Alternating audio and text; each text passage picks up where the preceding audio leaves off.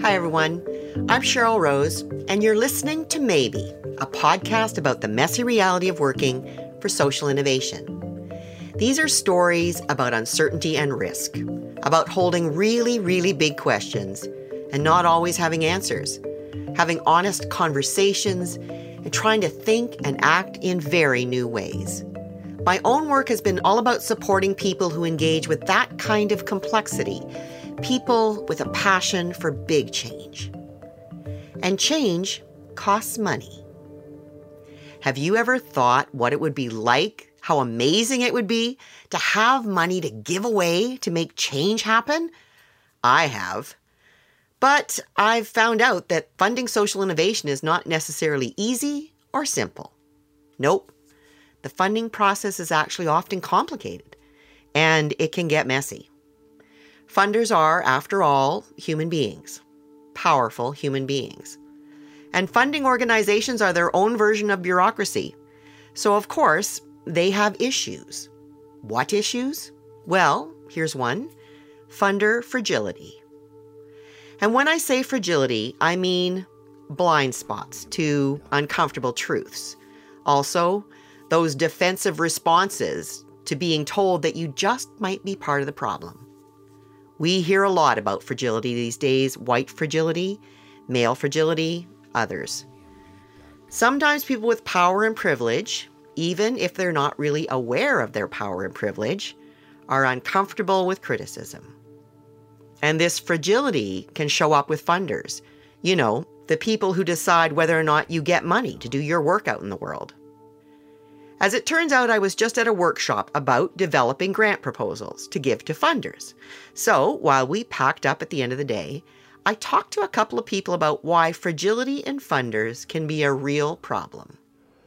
Yeah, one of the things I find with funders and the need for them to be able to take sort of feedback and criticism from the people they they serve is the need to really listen and empathize and think beyond their own position because their own position has these privileges baked into them to be able to acknowledge that they don't know what it's like on the ground and that they maybe haven't in 10 or so years and that things have changed that that ability to hear that change and hear it often from people who aren't very happy at the moment that they're expressing it um, is a really important skill for the funders to learn to take what may be expressed in anger or frustration and so not super clearly but to really hear the very different realities between the lives of the people that they're funding and their own work life. I think it's. I think that foundations are super slow to change, and I, I, to to their credit, they are trying, but sometimes things don't hit the mark exactly, or they might hit the mark for an urban population, but it doesn't. Hurt, it's not addressing specifically rural populations when they do their when they mandate how to apply for grants. I also think that there's a there's, there's huge problems with that. You're not getting diversity in actual you're not actually getting representation of what's happening. You're getting very specific things over and over again. And in rural communities, there's such a, a, monopoly on who gets money that it's really difficult to shift that. And so most of the innovative ideas are coming from younger groups that are actually doing the work of interesting work, but they can't access the funding. Funder fragility is super hard to deal with. More importantly, it can get in the way of change. We talked about how it's so risky to bring this up when you depend on grants. It's even risky to raise the topic when you're working inside the funding world. But I know an extraordinary funder who's committed to making that happen. Ashley Dryburgh is the Focus Grants Associate at the Edmonton Community Foundation. She helped launch Shift Lab, which works for new and necessary dialogue about racism and poverty in Edmonton. And no surprise, Ashley was also recently named one of Edmonton's top 40 under 40. She has a common goal in much of what she does. Ashley wants to change conversations. The conversations happening out in communities, of course, but also conversations within the foundation where she works. As a community activist and a grant maker, I wondered what Ashley would have to say about funder fragility great to get a chance to talk with you, Ashley, because this term funder fragility seems to be coming up here and there, um, just beginning to pop up in my attention anyway. And I, I thought of you when I heard it because I thought that you would have interesting things to say about it. The first thing that I wanted to know was how would you define funder fragility? So I came across the concept of fragility more broadly through the work of Robin DiAngelo's white fragility. So, funder fragility is a term that I came across originally from Vu Le, and he talked about funder fragility as the way that funders get defensive um, when they are criticized. But I think I would take that one step further and say funder fragility is really the particular defensiveness that arises when funders are implicated are asked to picture themselves in how we are implicated in keeping alive the very systems and structures that we think that we are trying to dismantle. And of course, funders think, and we are, it's not just that we think this, this is true, that we're doing good in the world. And so being confronted with that idea of, oh, I am both trying to do good in the world and I am sustaining and upholding these, these really deep rooted systemic problems is one of those paradoxes that not everyone can hold. Um, and so a particular kind of defensiveness can erupt um, when confronted with that. Yeah. And are there examples of funder fragility at the foundation that you work at? Like, you know, things that you could point to to say, well, this is what it can look like. I have so many examples, not just here at this foundation, but other places. I've experienced three different kinds of reactions to funder fragility. Uh, reaction number one is they just don't get it or they don't care. There's this kind of defensiveness that isn't violent, but is just, yeah, yeah, whatever.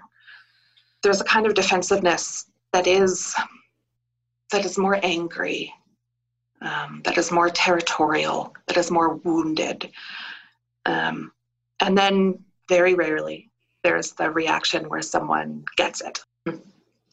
So, some of our own fragility or defensiveness that we've worked through is we've started to do a deeper dive with data, and it's really starting to reveal some of our own biases. Oh, we're we're pretty biased against, and I don't want to get too specific, but you know about the against these types of projects, or we're noticing that applications from these communities aren't coming through. And why is that? And what does that mean about us? And it's hard. Like i'm i'm I, i'm not trying to have a, a ribbon here for going through this very very necessary work. Yeah. So you're talking about some of the consequences. Like this is why we can't just ignore it. This is why it is good to bring it up even if it's uh, difficult to to hear, to accept, and then, perhaps most difficult of all, to know what to do. And the reality of the power that you hold, right? Um, and the, consequences are that we actually support that which is causing problems. And the consequences are on a personal level, I'm sure, is is something around integrity. So there are there are always consequences sometimes when you as a staff person are trying to speak up and say hey, you know, I think we're doing this wrong, or hey, this is happening, or here are some hard questions that we need to ask. Um, and as you speak up, you step into a space of some vulnerability. Absolutely. Absolutely. like, why do you not just let it lie?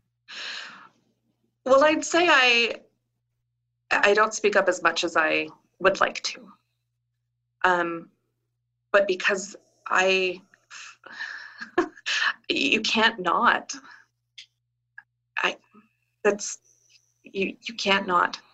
I, I I'm a person that has a lot of privilege in the world, and I think the only moral and ethical response to that is to use that privilege to talk to people who share that privilege to try and make change. Yeah.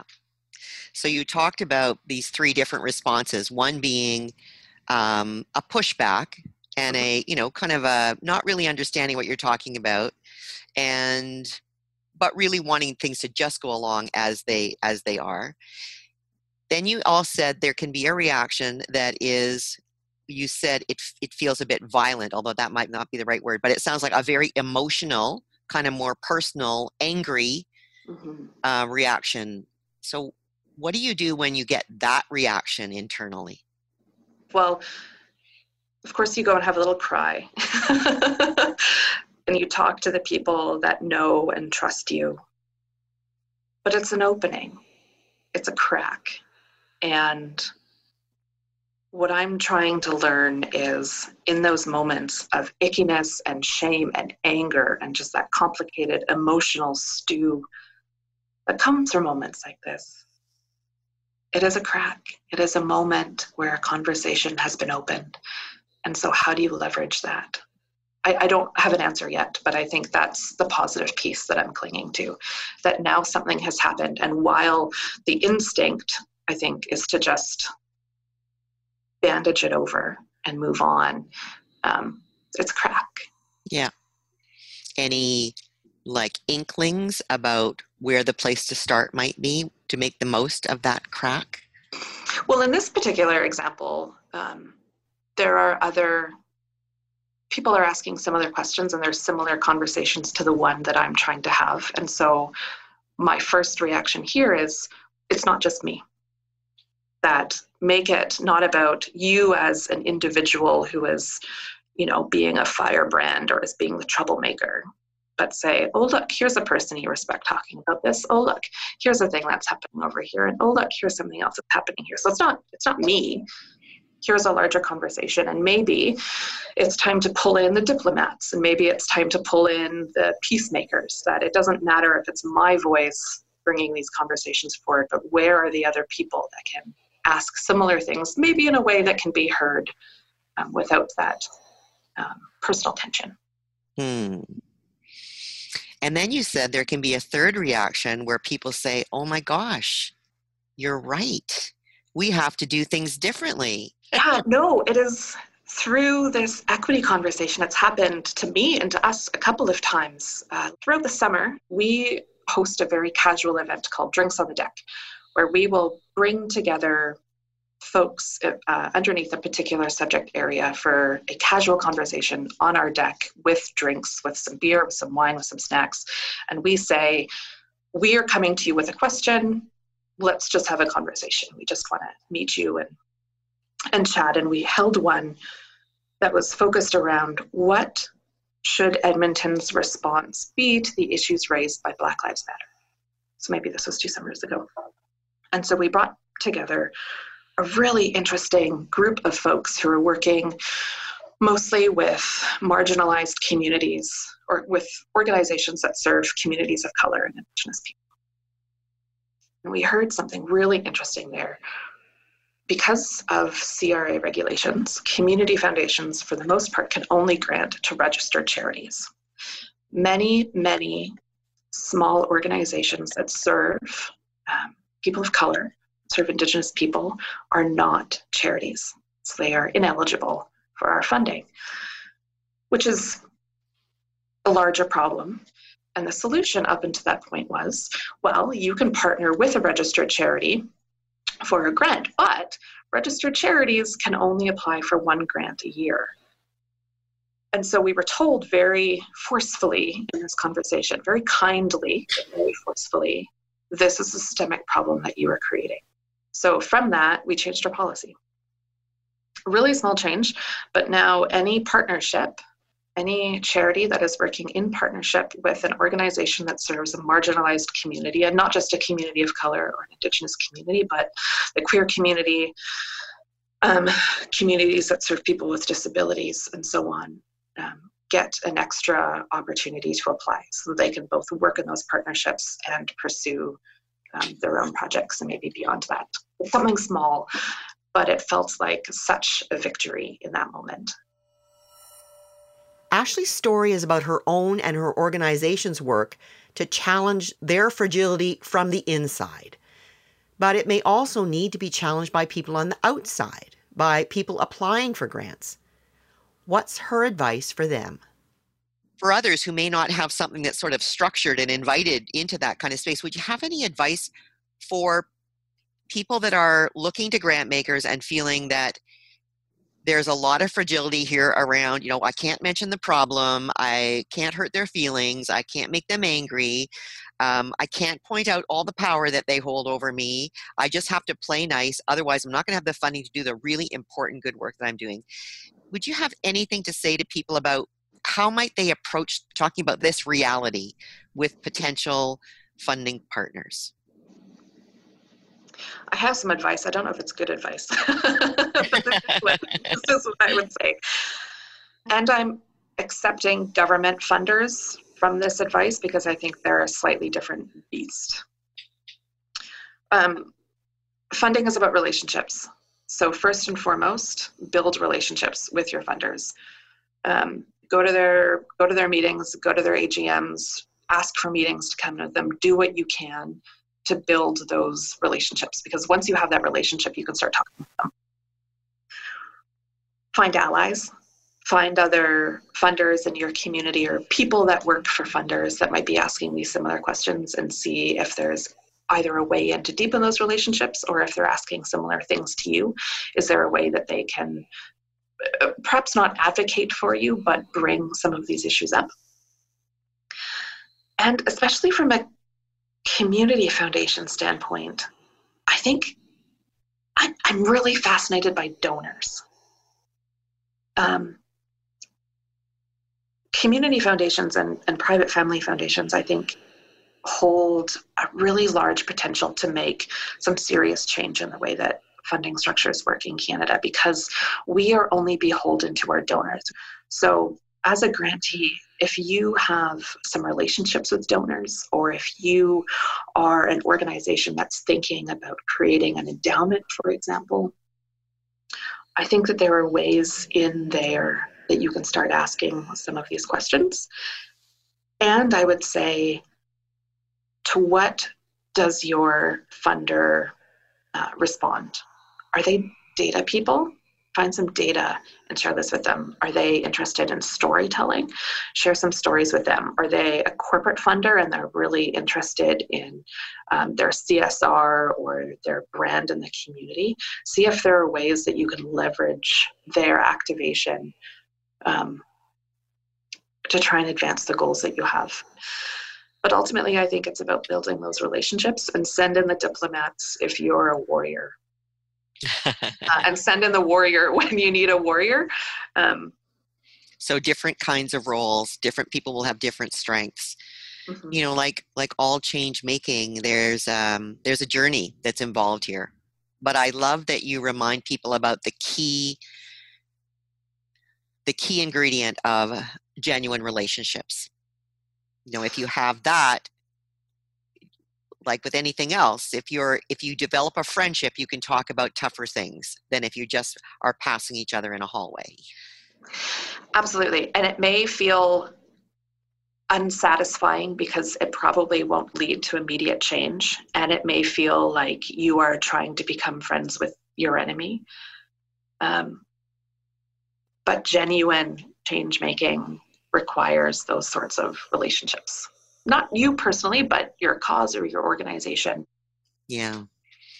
So, you know, as I said to you at the beginning, this this term funder fragility and all that it means. I mean, there's certainly nothing that's brand new in there for anybody that has um, worked for some time and you know kind of benefit from the good graces, but also at the mercy of funders.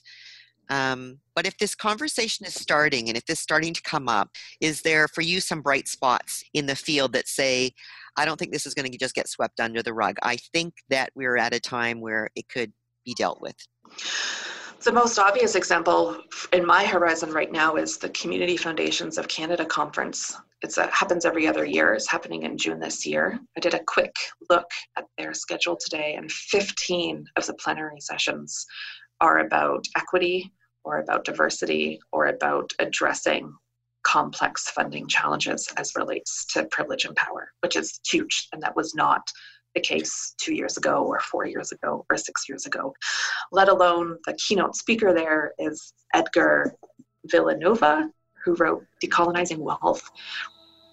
It is an absolutely incredible book that's asking questions about where does wealth come from?